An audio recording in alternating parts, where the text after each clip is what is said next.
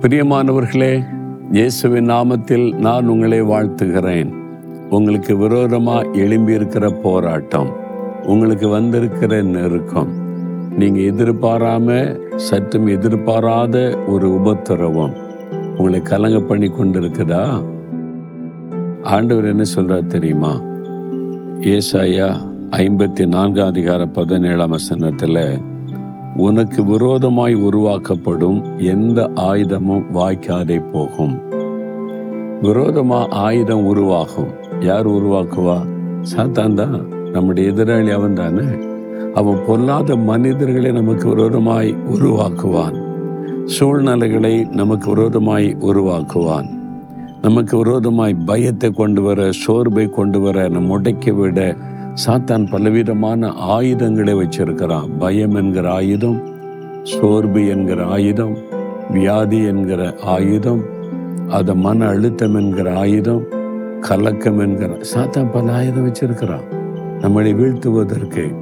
ஆனா அவன் உருவாக்குற எந்த ஆயுதமும் வாய்க்காது. சும்மா பிரயோகித்த பார்ப்பான் அது உங்களை சேதப்படுத்தாது உங்களை பாதிக்காது. உங்களுக்குள்ள சோர்வு கொண்டு வர நினைப்பானா? ஆண்டவர் உங்களை பலப்படுத்திடுவாரு. சொந்து போகாத நான் கூட இருக்கிறேன்னு சொல்லி. அவன் பயப்படுத்துவானா? நீ பயப்படாத நான் தான் உனக்கு துணையா இருக்கிறேன்னு ஆண்டவர் சொல்லுவார். மன அழுத்தத்தை கொண்டு வந்து முடைக்கிற நினைப்பானா? நான் உன் கூட இருந்து உனக்கு ஜெயம் தருகிற தேவன் இதெல்லாம் உன்னை என்ன செய்ய முடியும்னு சொல்லுவார். எந்த ஆயுதமும் வாய்க்காது.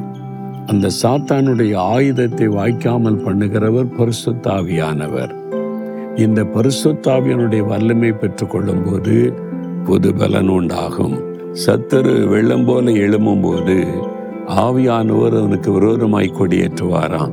பரிசுத்த ஆவியானவர் நம்மை பலப்படுத்தி சத்துரு உண்டாக்குகிற ஆயுதங்களை முறிக்கிற வல்லமையை நமக்கு தருகிறார். அதனால நீங்க பயப்பட தேவையில்லை. ஒரு பாஸ்டருடைய வாழ்க்கையில நடந்த காரியத்தை அன்பு சகோதரர் சாம் ஜபத்துரை அண்ணன் ஒரு முறை சொன்னாங்க. அவர் போய் ஒரு பகுதியில் ஊழியை செய்து இயேசு அறிவித்து கொண்டு வந்தாரா? அவர் மீது பொறாமை கொண்டு சில மத தீவிரவாத ஆட்கள் எழும்பினாங்க. இந்த ஆள் இந்த ஊரை விட்டு விரட்டணும்.